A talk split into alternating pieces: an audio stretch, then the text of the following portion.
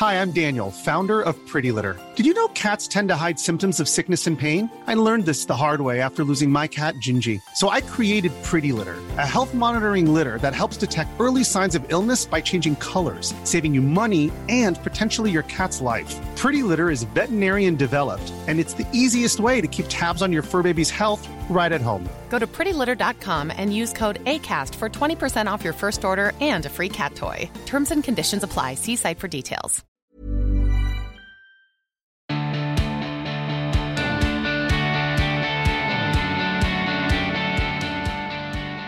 I'm so delighted you're back on the podcast, Gemma. How are you?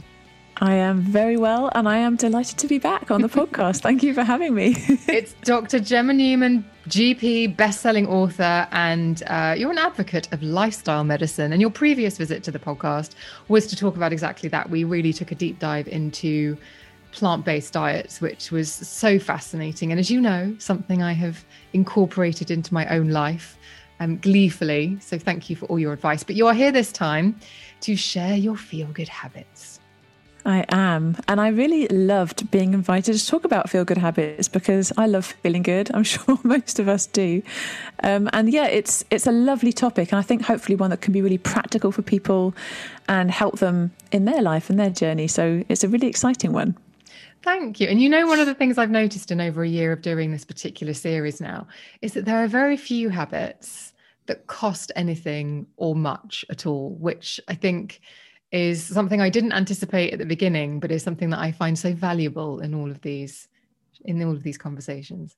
I agree. And it's something that I also feel when it comes to my patients. You know, I don't work in an affluent area and they have a lot of struggles often uh, financially or and also you know thinking about what food to buy and and where they can go for green spaces and all things like that. But actually a lot of the things that I talk about with them they don't have to cost a penny. And that's what makes it so powerful if you can kind of get into that mindset of understanding what is it that really makes me feel good? You begin to see that actually you don't need to spend any money at all often in your role as a GP, we're going on a, on a side note here a little bit, but how important are habits? And eh, is it something that you find is that sort of a free prescription that goes along with a lot of your other prescriptions? Is like incorporating new new lifestyle habits? Oh, absolutely. Habits are hugely important and it's difficult to make new ones. So I think whenever I'm consulting with people, I really try to keep it so simple because if you can do one thing that already fits into your life that you can sort of attach to another habit that you already have, and you can keep consistently doing that for a while and start to feel good about that, that's when you start to see incremental changes. I think unless someone is really desperate and they just want to do a, a complete 180 and change everything about their life, and sometimes that works and that works well for most of us, it doesn't work that way. And it's only by having daily habits that you can gradually get into and enjoy and feel great about that you can then continue. So mm. yeah, I think habits are crucial. and it's it's about trying to build in habits that are beneficial to you rather than habits that might bring you down. And I think, I know I heard Dr. Rangan Chatterjee talk about this and it really resonated with me. He said something along the lines of, you know, people don't think that it would be really helpful if you make a cup of tea, boil the kettle, and then just do five minutes of jumping jacks while you wait for the kettle to boil. Um, but they do recognize that if you are, you know, spending five minutes eating like donuts every single day that that might make an impact on your health. So i think it's about actually understanding how much the small things can matter. Mm, so true. So where are we beginning with your feel good habits? Oh well I guess we should begin with food because that's what I talk most about, especially in my book. Um, Interestingly, I haven't done a chapter on mood food in my first book, Plant Power Doctor, but I did do a lot of research around it and I've done presentations on it. And there's a lot of research to suggest that consuming foods that are healthier for your body can also impact your mental health basically through a number of mechanisms, but one of the most sort of commonly um, talked about re- in recent years is the effect on your microbiome. So if you're having fiber-rich foods like fruits and vegetables and whole grains and beans and lentils and chickpeas, they can have a beneficial effect on the microbes in your gut, which can then have a beneficial effect on your well-being through a number of different mechanisms. So that is an exciting one because those foods certainly don't have to cost the earth. But it's also about just enjoying food in general. I love food so much. I really enjoy it. I love connecting with people through food. I love cooking food. Um, and, you know, it's often about things like childhood memories or time with friends that make food so special. So I think, you know, there's a number of ways in which food is a, a, a great feel good habit. And it's about finding foods that can make you feel good in your mind and your body and your soul. Mm, so true. And it's actually, um, I mean, we could get into a, you know more about this, but inflammation, like a lot of processed food can cause inflammation, which can actually cause, like, can actually lower your mood. Is that right? Yeah, it's it's interesting. So there was some studies. So there was a study that I read a while back on elderly. Um, I think it was men in Taiwan actually, and they talked about how folate-rich foods um, had a, a, a, marked effect on improving overall mood in this elderly population, and they thought it was to do with um, the amount of micronutrients in those foods. Conversely, as you've rightly said, there are foods, ultra-processed foods that can induce excess inflammation in the body, um, either through having excess omega 6 fatty acids or simply through other inflammatory mechanisms, which can have an effect both on the gut and the brain. Um, and I suppose really all the systems of the body, um, but it's it's a, it's a difficult one because you also get that real dopamine hit from having a high salt, high fat, high sugar food, and you know it's it's a difficult thing because that immediate rush is then is then sort of taken over with this sort of crash. you just yeah. feel so much worse after that. And you know, when you're feeling low, is nobody reaches for a plate of steamed broccoli. So I think, realistically speaking, you know, you have to understand that you know, there are a number of mechanisms at play as to why we pick certain foods, and it's about recognizing the long term effect on health, but also how to make healthier foods even more delicious uh, so that we can start to choose those, you know, even when we might be eating in a way that is trying to comfort us. I think there are so many amazing comfort foods that can also help you feel good. Um, and I've put a few recipes for those in my book, but for me, it's about combining that mental feel good with the physical feel good. I think I'm going to geek out now and tell you one of my new favorite feel good food discoveries which Tell me. Is, which is it was on TJ Waterfall's um, Instagram stories actually. Where, He's fabulous. Right. So it was about using broccoli stalks, but I just take the whole broccoli, not like the stems, all of it, put a little bit of sesame oil mm. over the mm. top and just roast them for half an hour. Oh my goodness. They taste amazing, right? Honestly, so much better than steamed broccoli. yeah, I think that probably helps for sure. And I love all roasted veggies, it's got to be said. Um, but yeah, I mean, I think also a cup of tea. I I realised because you know when when you invited me to talk about my feel good habits, I thought, what is it that makes me feel good? And I thought, I love having a cup of tea. I just love it. You know, and I think you know that it's it's a strange thing. I don't know if anyone else has said that, but yeah, you were going to say something. What were you going to no, say? No, I was going to say I had to I had to unlearn drinking tea with biscuits because for me, basically, tea was just a delivery system for as many biscuits as I could dip in them as possible. And I actually, a few years ago, had to learn how to have a cup of tea and enjoy that cup of tea in isolation and not think digested rich tea. And now I agree with you. A really wonderful cup of tea in the afternoon can be so leveling. So is that your second feel good habit? Well, no, I've kind of added that to my food bit. a bolt so, on it's a bolt on because I realized that I mean I'm I'm I love tea, all different types of tea. You know, you got different teas for different occasions and different teas for different times of day and different teas for when you've just eaten compared mm. to in the evening. So I love an Earl Grey or sometimes I have a Lady Grey. And then I've got this black rose tea which I really enjoy. And there's a French breakfast tea that I love. And then later on in the day, I'll have like a lemon and ginger, or I might have a peppermint after I've eaten. And then I'll have rooibos in the evening. And I love having different types of plant milk with my tea. And some of them, you know, the herbal ones I don't. And it's just, it's, it sounds ridiculous as I'm saying it out loud, but I get an awful lot of pleasure from my tea routines. no, I agree with you. And in fact, I very recently came to know about a, a range of tea from a, a brand called Mission. And they have and it's i love coffee. So first thing i probably do after i've drunk water in the morning is i have some coffee.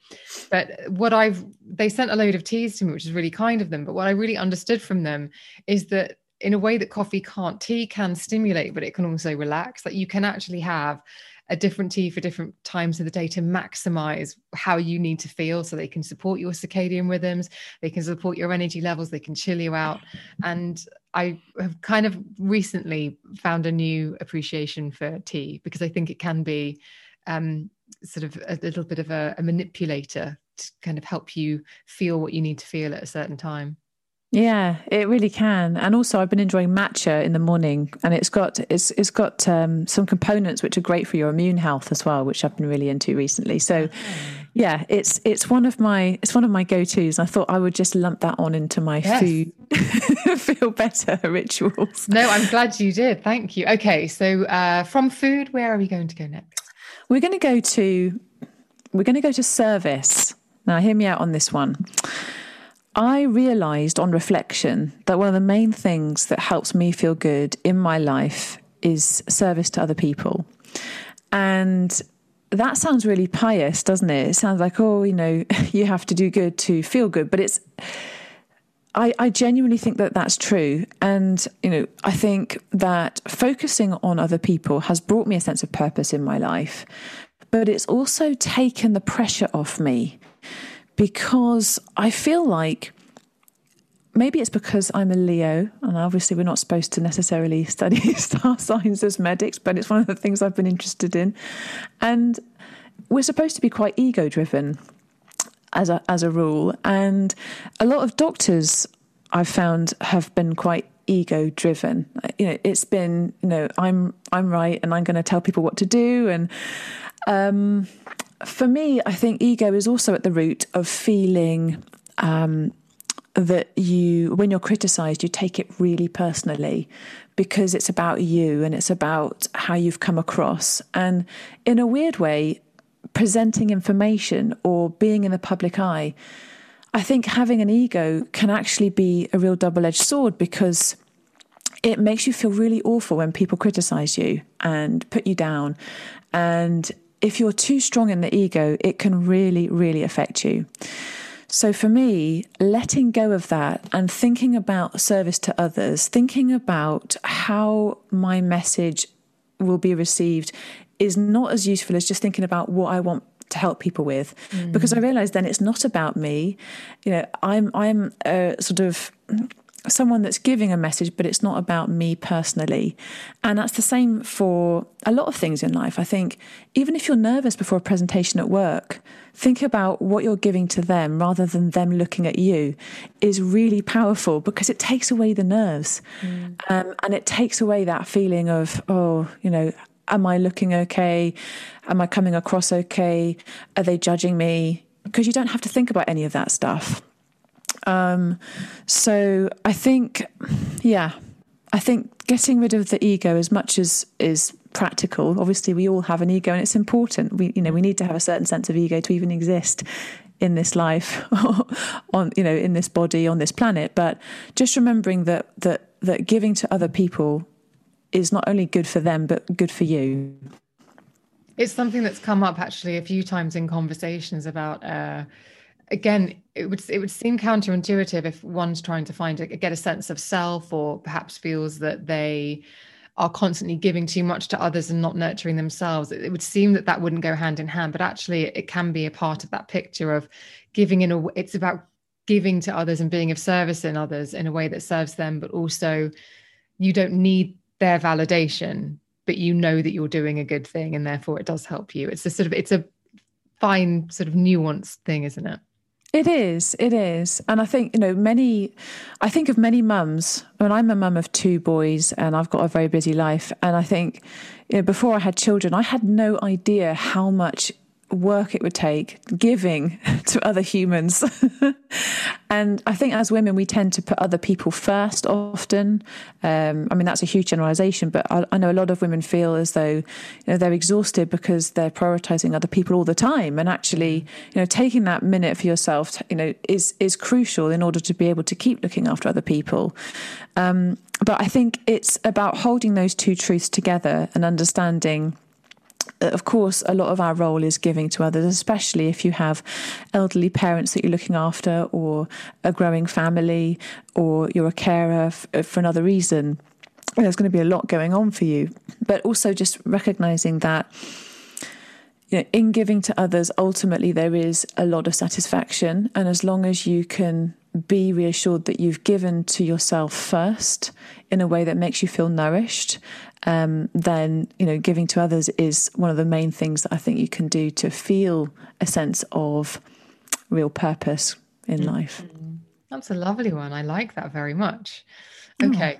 Oh, Where are we? Maybe maybe what we can do in the show notes is if there are any links to good causes or people who need volunteers or something like that, because I think that's um, now that we can go out and volunteer again in a way that doesn't feel um, well, the restrictions have lifted. Maybe that would be yeah. a resource to add. Okay, where are we going next? So for habit number three, I think I wanted to say connection because for me, connection is about so much. It's about connecting with myself, connecting with people that I love, connecting with my patients, connecting with nature, and connecting with that greatest part of us um, that can hopefully lead us to make better decisions in life. And I think it's been really difficult during the pandemic to connect with the ones that we love physically. You know, I I am somebody that loves physical touch. I love to give hugs. I love to you know touch people on the hand, and I'm I'm a very touchy feely person. I know that not everybody's like that, but for me, that was one of the things that kept me sane at home. Um, was was being able to actually live in a house with my husband and my kids, so that I could give them hugs, and it's something that people really struggled with. And so, hopefully, now as we move forward, that physical touch aspect is something that people can really lean into more and feel you know great about being able to connect with people they love, but also generally connecting to yourself, your greatest self, which is hard to do in the hustle bustle of the day. Um, but I find it useful to do that through simple breathing techniques. And I do do breathing techniques every single morning, um, which I can come on to in a minute um, but also connecting with nature because you know my message is is mainly about plant based nutrition and how it can be beneficial to our physical health. But of course, the health of our planet is something that's hugely important because without a healthy planet, we can't have healthy humans. And I think one of the main ways that we can actually feel connected to that message is when we feel connected to nature, mm. when we can actually go into the forest and breathe in that forest air, breathe in those phytoncides, which are the compounds that are created by plants and trees that help us to feel good look at the you know look at nature wherever we are. Notice the fractals in nature and how they can interact with our brain and help us to feel good. Going to the beach hearing those waves crashing against the shoreline anything like that. Even going to the local park and just noticing the green and looking into the distance. These are ways in which we can help ourselves to feel good and connect with nature which helps us to connect to our highest self.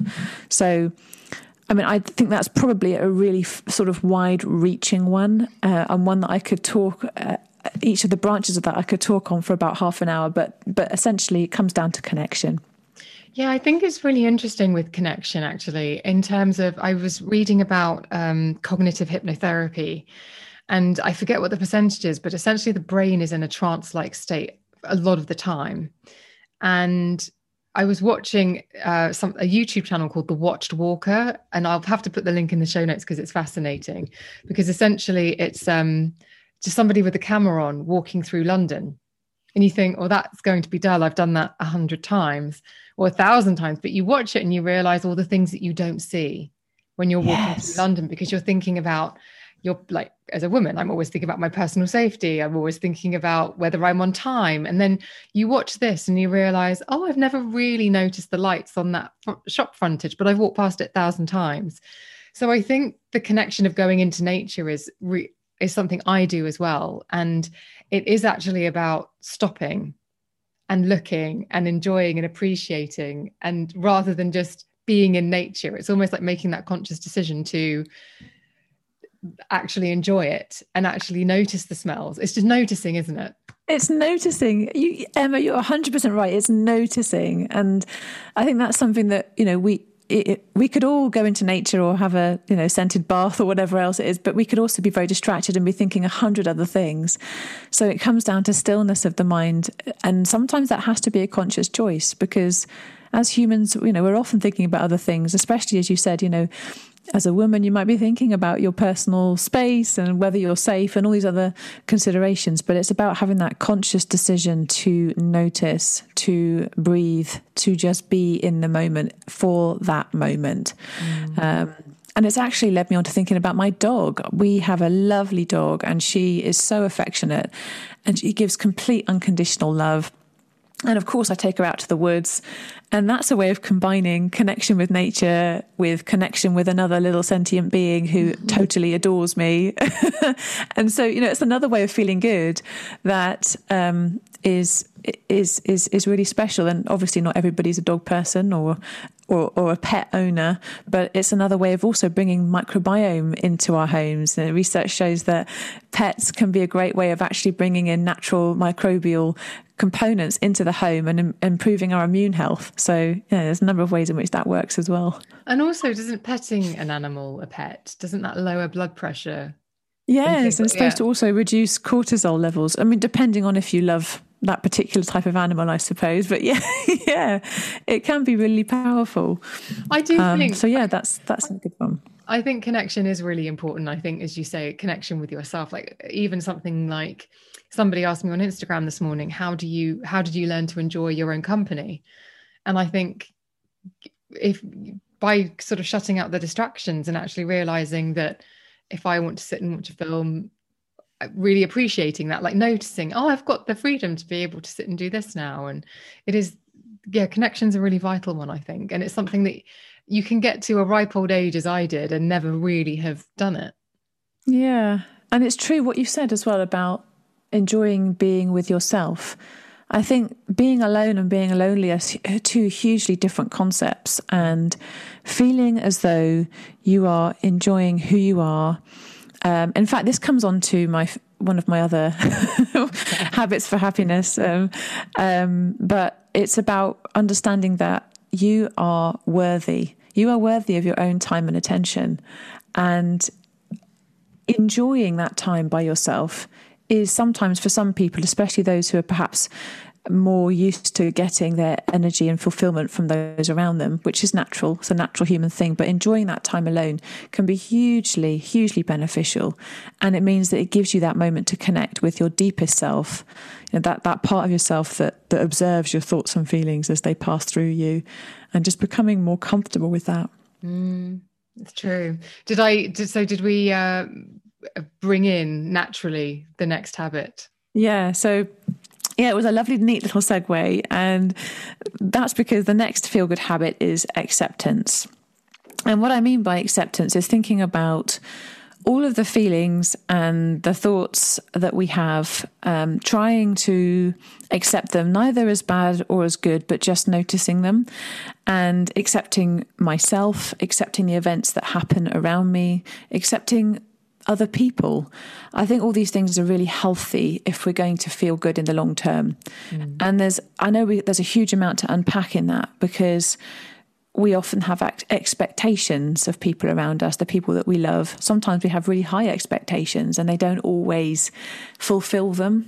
And equally, we can have very high expectations of ourselves and the things that we want to achieve, and we can compare ourselves to others and feel as though we're lacking. And I think it's about accepting not only that all these things can happen, but also just accepting that they do happen and realizing that it's all okay. that it's all part of the human experience. And if we can accept that, then it also means that we can accept those around us when they let us down. Mm. When tragedy strikes, we can come to a place of acceptance without necessarily getting stuck in the feelings of um, anger or regret or shame or whatever it is that we're feeling acknowledging that feeling, but also using acceptance as a tool to move on and move through it. I think you talked about something there that's really important, which is expectations. And I think you can actually, and I say this from personal experience, you can actually make yourself quite unhappy if you have very high expectations of other people that are unrealistic because you're not mm. paying attention. And actually, the second you accept what people are able to give you, what's within their capability, it it takes a huge amount of pressure off, but also it removes that dissatisfaction because you're not expecting anything beyond what they're giving you. Exactly. And I think that's something that many of us naturally would fall into. It's again, it's human nature to expect people to think how we think and to feel how we feel. But they don't. Mm. And, you know, I understand that when you're in an intimate relationship, especially, they can often be a mirror. They can hold up a mirror to you, can't they? And all the things that you want or expect from a relationship and all the things that you might have taken from your own parents and their relationship. And it can all become very messy very quickly unless you take a step back and just accept where they are, where they've come from, their life experience, what they feel and as well accept you, where you've come from, what your life experience is, and why it is that you feel the way that you feel. And I do think that that's probably one of the first steps towards at least understanding where conflict comes from um, and understanding that that's all part of, again, that human experience. Mm, that's a great one about where conflict comes from. I think it's empathy, isn't it? Trying to put yourself in the other person's shoes and just sort of, right, well, we're butting heads. What am I not seeing? What don't yeah. I appreciate about where they're coming from? Doesn't mean I'm going to acquiesce and concede to their point of view, but what did what am I missing so that we can at least get to a point where we can have a rational conversation? Yeah, it's true. And I think rational conversations are increasingly difficult, especially you know in the age of social media where everything is just very much clickbait and simple commentary and you know very black and white at times but it's it's in understanding the gray and accepting all of the black and all of the white and everything in between that we can actually come to a, a point of understanding and not that doesn't mean as you say it doesn't mean accepting when things are unjust but at least understanding where why these things happen mm. and then you can begin to, to move through them because you can't move through it without understanding um, and nobody likes having a lecture either. I think that's no. something that I've learned through my through my medical career. You know, you, you, it's really you know nobody likes to be told what to do. Yeah, um, it's interesting. I was having this conversation with a friend the other day. We were talking about um, how in mainstream media, especially forget social media, but just in mainstream media, we are losing the art of debate because it's just shouting and who yeah. can sort of slightly show up the other person or minimize what they're saying or sort of semi humiliate them and that we need it would be great to have some mainstream media where you actually saw what a good rational fair reasonable debate where everyone shakes hands at the end looks like no, we need that. We we really need that. That respect, that mutual respect for people that we disagree with, mm. and hopefully I think I do think that podcasting is a great way of doing that. It's that lovely long form conversation, and perhaps even talking to someone that you may not originally necessarily have everything in common with, but finding that common ground is a, is a really great way of broadening everyone's horizons, and hopefully, you know, we'll see more of that in the future. Here's hoping. Here's hoping. Right. I, th- I, think we're on your last one now, and I'm quite sad about it because I'm really enjoying these. But where are we oh. finishing up? Well, we are finishing up on something a little bit unusual. Good. Um, okay, so my fifth feel good habit is something called the Gokai. Um, and I'll explain what that is. How are we spelling that, first of all? Uh, G O K A I. Right, got you. And what it is, it's my morning and evening mantra, right? Um, so it's it's a phrase that I learnt when I was learning how to do something called Jikiden Reiki. And without going into all the details of what that is, it's essentially uh, an energetic healing modality which has some evidence base to help people to to to sort of connect with the energy within their bodies and use it for health and for you know for feeling good. And part of that process is as a practitioner is reminding yourself of the gokai. And i learned it in japanese and i say it every morning and every evening uh, when i wake up and when i go to sleep. And i also say it before i do my Jikiden Reiki practice as it helps me to get into that right mindset.